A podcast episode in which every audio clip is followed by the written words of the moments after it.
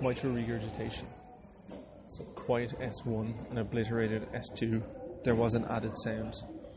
There was a pan-systolic murmur, heard best at the apex, a blowing quality and a 386 intensity radiating to the axilla.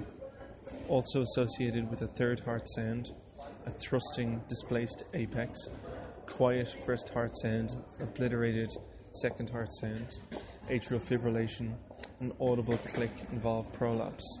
ECG features AF is common and VEBs are also common.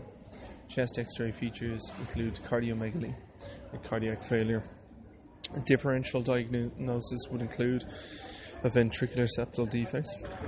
Important uh, is diagnosis of post-MI, tricuspid regurgitation, uh, pulsatile hepatomegaly. It's associated with giant V waves and JVP.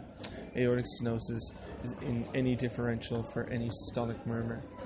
Medical treatment involves uh, AFib treatment plus anticoagulation, diuretics, and an ACE inhibitor. You want to reduce salt uh, restriction and the etiology of this includes rheumatic heart disease, infective endocarditis, although most common are valvular degeneration, such as valvular prolapse, papillary muscle rupture associated with an MI, uh, left ventricular dilatation, and Marfan syndrome, an SLE, or as Paul Fox described, think of the word mitral, the M being the three uh, cardiac causes. So you could have Marfan's, you could have an MI, and whatever the other one is.